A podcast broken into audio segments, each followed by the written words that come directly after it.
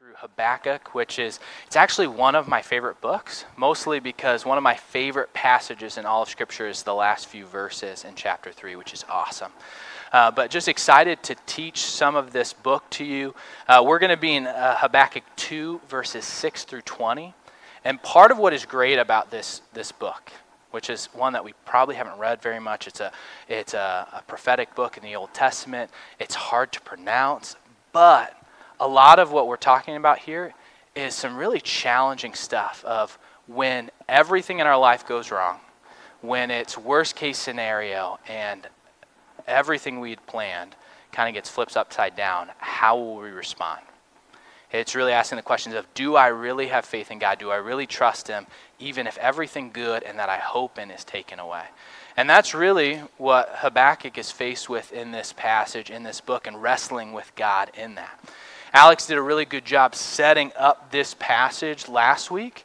And really, we're building off these, these two characters that the few, uh, first few verses in Habakkuk 2 talk about. And there's two characters, which are uh, the wicked, which is namely Babylon, who takes and uh, through violence and pouring out their wrath to, to get their own glory and, and have as much as they can have and pillage other people.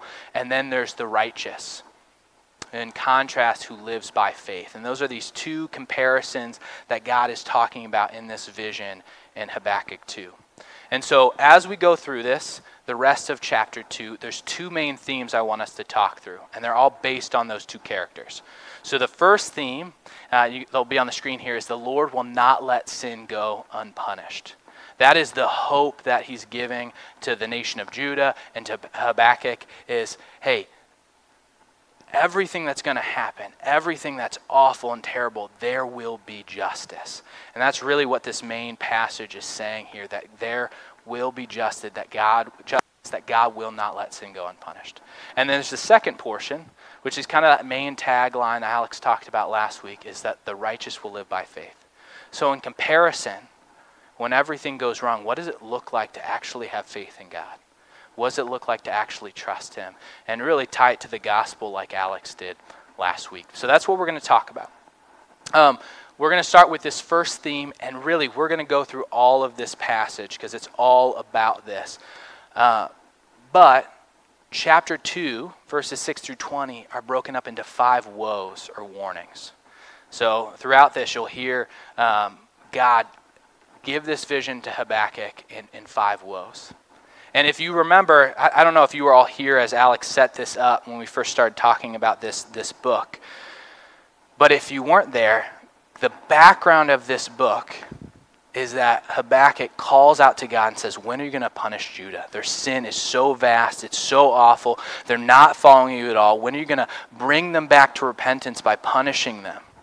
And God's like, You know what? Actually, I am going to hold Judah, account, uh, Judah accountable. But how God plans to do that is through Babylon, who's far worse, who's doing child sacrifices, doing terrible things. And Habakkuk's like, God, hey, you know, I, appreciate you pulling your people back to the uh, back to yourself, but that's not what I had planned. That's that's not what I want. God, what are you doing if you're going to punish us with somebody worse than us? And God kind of responds in verse uh, chapter two, saying, "Well, they're going to be punished as well." Like, it, it, may not be in the timing that you want, it may not be in your lifetime, but there will be justice, there will be accountability for Babylon as well. And that's what these woes are about in this passage, verses 6 through 20.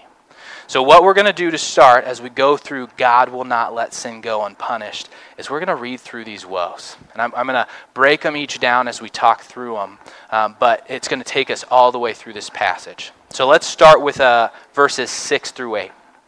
This is what it says Shall not all these take up their taunts against him with scoffing and riddles for him, and say, Woe to him who heaps, heaps up what is not his own?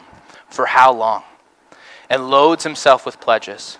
Will not your debtors suddenly arise, and those awake who make you tremble? Then you will be a spoil for them. Because you have plundered many nations, all the remnant of the peoples shall plunder you for the blood of man, the violence to the earth, and to cities and all who dwell in them. All right, so this is the first woe. The first warning that God gives to Habakkuk, saying, This is what's going to play out for Babylon because of their sin, because of what they're doing to other nations. It's, it's a warning against them, saying, Hey, sin is serious. What they're doing is serious. And, and it starts in verse 6, and, and it basically says, Shall not all these take up their taunts against him? Which is, is hard to understand, but what God is saying here is the nations that Babylon has attacked, pillaged, sinned against will rise up against them one day. That they will taunt them, that they will um, call out to them, taunting them, saying, Hey, what us will happen to you as well. And that's really what plays out through the rest of this passage that they've uh, stolen from them, they've put them in debt, um, and just as they plundered other people for spoils, the nations who they've plundered, the nations who they've destroyed, will stand up against them and destroy them as well. Essentially, God's saying, with violence and wrath that Babylon pours out, so it will be done to them. And really, one of the themes here is, is you reap what you sow. And it's not like karma where, hey, what goes around comes around. It's, it's biblical justice. God's saying, hey, if you live in wickedness, if you sit here, there's going to be justice. A good God does not let sin go unpunished. And he's actually encouraging Judah and he's encouraging Habakkuk through these woes of saying, hey, there is accountability. I do know and I do see this, and justice will be done. There's a pastor I used to sit under in college. And he, he used to say this phrase as, as we would study the Bible. He would say, If you choose to sin, you choose to suffer. And it's, it, it always stuck with me because what he was saying is, hey, there are, there are real consequences for sin. We need to take sin seriously. And if you're a follower of Jesus, what that means is you, you've put your faith and trust in Jesus' death and resurrection for the forgiveness of your sins. That's awesome. But we still need to take sin seriously. Your, your sin's forgiven in Jesus, but there's still earthly consequences for it sometimes. There is. It, it's real. God provides earthly justice. And we want that. We want that as people. We want justice to be done. I'll give you an example. Like if you leave here, uh, you go to Applebee's and you're like, you know, margarita happy hour at Applebee's, and you drink too much and you get pulled over for a DUI on the way home. There's earthly consequences for that. Right? You might be a follower of Jesus, you're forgiven for that, but there's still consequences for it. And what God's saying here is, hey, you, Babylon will reap what they'll sow they sow. With the violence they've lived, it will be done to them as well. And so it goes on here to the second woe in verses 9 through 11. Woe to him who gets evil gain for his house, to set his nest on high, to be safe from the reach of harm. You've devised shame for your house by cutting off many peoples. You have forfeited your life. For the stone will cry out from the wall, the beam from the woodwork will respond. And what God's saying here, what Babylon would do is they would capture nations and cities and take the best of their stuff, cut down their best forests, take their best uh, lumber, their best stonework, and bring it back to their capitals and their cities and build up huge walls and towers, saying, This will protect us, that this is their glory. And God's saying, what you, what you thought was for your glory is for your shame. It, you have forfeited your life with your violence and how you've treated these people that even if every nation you t- capture, um, you, you destroy and, and, and get rid of them, even the wood and the stones that you've built with will cry out against you for justice to God. It's a, a stark warning from the Lord that you reap what you sow. As you go to verse 12 through 14, there's the third woe. Woe to him who builds a town with blood and founds a city on iniquity. Behold, it is not from the Lord of hosts that people labor merely for fire and nations weary themselves for nothing. For the earth will be filled with the knowledge of the glory of the Lord as water covers the sea. These woes really build off one another. And so this is, is really important to notice here. They take the resources as they plunder but on top of that, they, they make cities their own, they destroy them completely, and then they take captives and slaves and force them to rebuild the city that the Babylonians destroyed in their conquest and war. And God's saying, hey, this, this labor, this work is in vain because the Babylonian Empire will fall. And we'll, we'll get to this a little bit more in detail in our second point here, but in 14, it's this comparison between God's kingdom and the Babylonian kingdom, empire. One will not last, one uh, will fall and will get, uh, deal with justice, but there's another kingdom, God's kingdom, where the whole world will know God. Like the water covers the sea, the whole world will know God. And it goes to the fourth woe and 15 through 17. It says, Woe to him who makes his neighbors drink. You pour out your wrath and make them drunk, in order to gaze at their nakedness. You have your fill of shame instead of glory. Drink yourself and show your uncircumcision. The cup in the Lord's right hand will come around to you, and utter shame will come upon your glory. For the violence done to Lebanon will overwhelm you, as will the destruction of the beasts that terrify them. For the blood of man and the violence of earth to the cities and all who dwell in them. And there's a ton in that passage. But what God is saying here is like you would maybe intentionally get somebody drunk to take advantage of them and expose them, steal from them, do whatever. The Babylonians poured out their wrath, took advantage of the nations they went to war at with.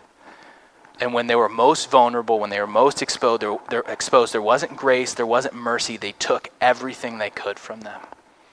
And God says again, with the violence, the plundering, the, the actions you've treated other people and other nations, it will be done to you as well.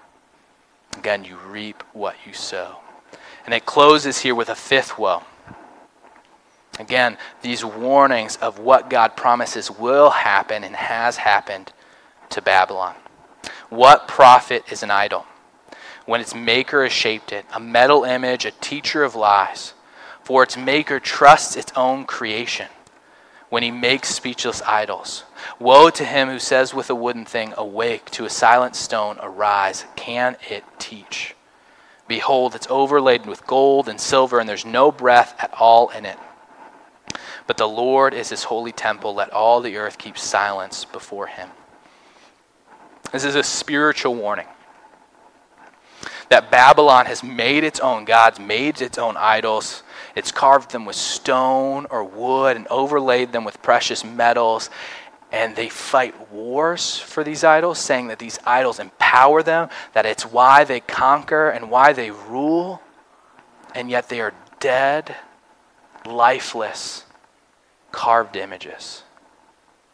And God says, in comparison, in verse 20, He is alive, that He is present in the temple with His people, and that He can speak. And there's just a comparison between the one true God compared to the Babylonians' gods. And what God is really saying here is there's going to be a time when justice comes for Babylon where he will deal with that nation, where their idols won't be there to save them. Their lifeless, uh, speechless idols can't do anything, and God will provide justice. And why this is important, this whole passage, I know uh, it, it's probably hard as we go through that and I talk through that, you're like, okay, why does this matter? But what God's saying here to Judah and, and Habakkuk is this in the midst of your life getting flipped upside down, you can trust me that there will be justice. You might not understand what I'm doing or what's going on, but justice is going to happen. I'm not going to let sin go unpunished. And he's encouraging them and promising them it will be done. And so there's two really, I think, practical applications for us in that. First, we need to take sin seriously. Because what that means is God will provide justice when we take advantage of other people. When we aren't taking sin seriously, God will provide justice. There, there probably will be earthly consequences for what we do, and that's okay. God uses those all the time to bend our hearts towards Him, and it's a good thing. Uh, so we need to take that seriously. But the second thing is this when life is not as you want it to be, when you've actually been wronged, when people intentionally, deliberately are against you, betrayed you, treat you terribly, when you don't know what's happening, you don't understand what God's doing, how do you respond? Because what God is telling us and encouraging us even today is, I am working through this. You might not see justice happening, but I will avenge you. I will provide justice for you, even when the worldly things like our laws and government is not providing it. One of my uh, favorite passages is Romans 12, uh, and it gets into this a little bit in verses 19 through 20. You can put it up here. It says this Beloved, never avenge yourself, but leave it to the wrath of God, for it is written, Vengeance is mine. I will repay, says the Lord. To the contrary, if your enemy is hungry, feed him. If he is thirsty, give him something to drink, for by doing so you'll heap burning coals on his head. Do not overcome, uh, don't, do not be overcome by evil, but overcome evil with good. So, how do we respond when we're wronged? And what God's saying is, hey, you can be gracious, you can be patient in affliction because I will hold people accountable. In this life or the next, there will be justice. And that's encouraging to us, but that's encouraging to Judah and Habakkuk as well. And that brings us to the last theme in this passage, which is the righteous will live by faith. The righteous will live by faith. And Alex hit this really well last week. And it's this tension of what it means to have faith is putting our faith in Jesus, putting our faith in God, and trusting Him. But it's also God's faithfulness in us, bringing us into relationship with him, Himself, actually making us righteous. So we know that we are only made righteous or holy or forgiven before God by putting our faith in Jesus' death and resurrection for the forgiveness of our sins. That's how you're made righteous. But what it says here is the righteous will live by faith. So the question here is what does that mean for us practically? And for us, we know that means to live for Jesus, to surrender our lives to Him, but it's not just a momentary decision. It's not like a, uh, you make this prayer and you say, Hey, Jesus, I know I need forgiven, and and then you're good and you don't ever think about it again. What I think a lot of this passage is talking about is this this is an ongoing pursuing God and surrendering your life to Him instead of to your own wishes. That faith is ongoing in God and what He's done for you. And, and why I say that is God in this passage has given encouragement to Judah and uh, Habakkuk and to us of why we can have faith with uh, faith in him in the unknown. And really that's the practical question for us as well. When we don't know what's going on, when we don't know what God is doing in a certain situation and our life is totally flipped upside down, will we trust him? Will we really put our faith in him? It's not just for our salvation, but for our life today, for tomorrow, for the decisions we make. Do I trust God with my dating relationships, with my job, what do I do when His word says something that I don't want to follow? Do I really have faith in Him, or is it something else? And that's what Habakkuk and Judah are wrestling with as well. So let me highlight two verses here that I think God speaks to to give us hope in the midst of this. First, let's go look at verse 14. It says, For the earth is filled with the knowledge of the glory of the Lord, the, as the waters cover the sea. And God says this to remind them that even though Babylon is destroying everyone, that, that God has said, Babylon's coming to your doorstep. Habakkuk, like, I don't know if you realize this. What, what Habakkuk was facing is that every person he'd ever know would either be enslaved or, in, or, or, die, in, in, being invaded. That's what he's faced with. And God's saying, hey, yeah, that, that's awful. But what I want you to know is there's hope in the future that Babylon's kingdom that they are building will not last. And that there will be a day when the earth, as water covers the sea, will be filled with the knowledge of God. What's important for us to know there is the Hebrew word for knowledge, it's not information. It's not that people will know about God, it's a relational knowing. That's the only thing that word means. It's a relational knowing. So the world will actually know, have a relationship with God. The whole world. This is this is talking about the new heavens, the new earth, that all of creation will know God and have an intimate relationship with Him. It's this promise that God will not leave it the way it is. And then he goes on in verse 19 through 20. he says, Woe to him who, who says to a wooden thing, Awake, to a silent uh, stone, arise. Can this teach? Behold, it's overlaid with gold and silver, and there is no breath at it at all. The Lord is in his holy temple. Let all the earth keep silence before him. And you might miss this, but, but what God's saying is hey, people trust in a lot of stuff, a ton of stuff. Babylon, it was their might and their power and their wrath and their violence, but God is saying, I am in my holy temple. And what that means is He's present with His people. And on this side of Jesus, what that means, if you're a follower of Him, the Holy Spirit lives inside of you. God is present with you. And then He says, all of the earth will keep silent before Him. And part of what that means, in comparison to idols, is that He is alive and He's a God who speaks and He's revealed Himself. He has made Himself known. And so, in the midst of chaos and destruction and the world not being the way that we want, God's saying, first, I'm going to provide justice Second, this is not always the way it's going to be. And third, I am there with you in the midst of it, and I am the one in charge. I'm the one that has power. I'm the one that's spoken and revealed myself. And so the question for us is really what are we going to do with that? And none of us have had the experience Habakkuk have, have had where our world is that turned upside down, where we're like, what is my country even going to look like tomorrow, next year, next week? But we have situations all the time that flip our lives upside down. So, what does it mean to have faith in God in the midst of those? And the best illustration I can think of that has always helped me process this is a story about a guy named Charles Blondin, the great Charles Blondin. You can, yeah, put that photo up. So, Charles Blondin is the first person to tightrope walk across the Niagara Falls. All right, so that's your fun fact for the day. Uh, a three inch uh, diameter tightrope. This is the late 1800s. And uh, he got a ton of news attention. Thousands of people went to watch him, to either watch him fall to his death or actually do it. And what he did with confidence, he, he got on and tightrope walked across the Niagara Falls. And as he went back, he started going really fast, and the crowd was going crazy. They couldn't believe what they'd seen, and they were just minds blown cheering for him. But Charles Blondin had so much confidence, he came back and started offering to give people piggyback rides back across or to push them in a wheelbarrow. This is actually from several years later. That's his manager on his back, and he carried him across. But the crowd that saw him do it, they were going crazy when they saw it, but when he offered to carry them across, no one said they'd do it. He had no volunteers. They'd seen him just do it, but no one would climb on his back. No one would get in the wheelbarrow.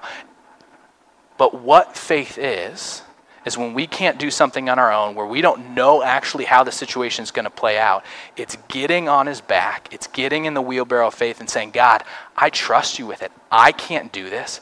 I can't get across that tightrope on my own, and I need to trust you with it.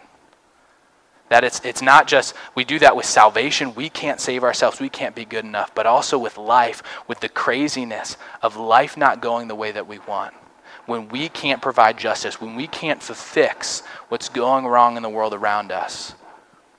Are we going to trust and sit in and lean into what God has done and promised us? Or are we going to trust something else? And so, really, that's my challenge for you today as we go through these two themes. First, God will not let sin go unpunished. And so that's an encouragement, but a challenge. Uh, when you have um, experience injustice, God will provide justice for you. Be encouraged in that. It might not happen in the timeline you want, but God will provide justice. But the second thing is this the righteous will live by faith. And, and uh, Habakkuk and Judah, they, they didn't live on this side of uh, Jesus. So they're wrestling with God, what are you going to do? Are you going to save us? What are you going to do? And even in Jesus, when, when life is flipped upside down, are we going to trust God? Are we going to lean in and get on his back and let us him carry us? Are we going to jump in the wheelbarrow of faith? Or are we going to say, no, I'm, I'm doing this on my own? Or I'm going to trust money? Or I'm going to trust this thing because I just can't deal with the uncertainty of what's in front of me? All right, let me pray for us, guys. Uh, Father God, thank you so much for today. I thank you for this passage. Uh, so much in there and, and, and so much uh, complexity, Lord. But I pray that you would you would speak to us through it, that you would challenge us, make known to us uh, what we are living for other than you. What are we hoping for other than you? Are we in the wheelbarrow of faith? Are we letting you carry us in the unknown, not just with our salvation, but our daily life? Is it surrendered to you and trusting in you? Because Habakkuk and Judah, they weren't trusting in their own power to get them through it, but they were trusting in you. And Lord, we need the same thing. We pray this in your Son, Jesus' name. Amen.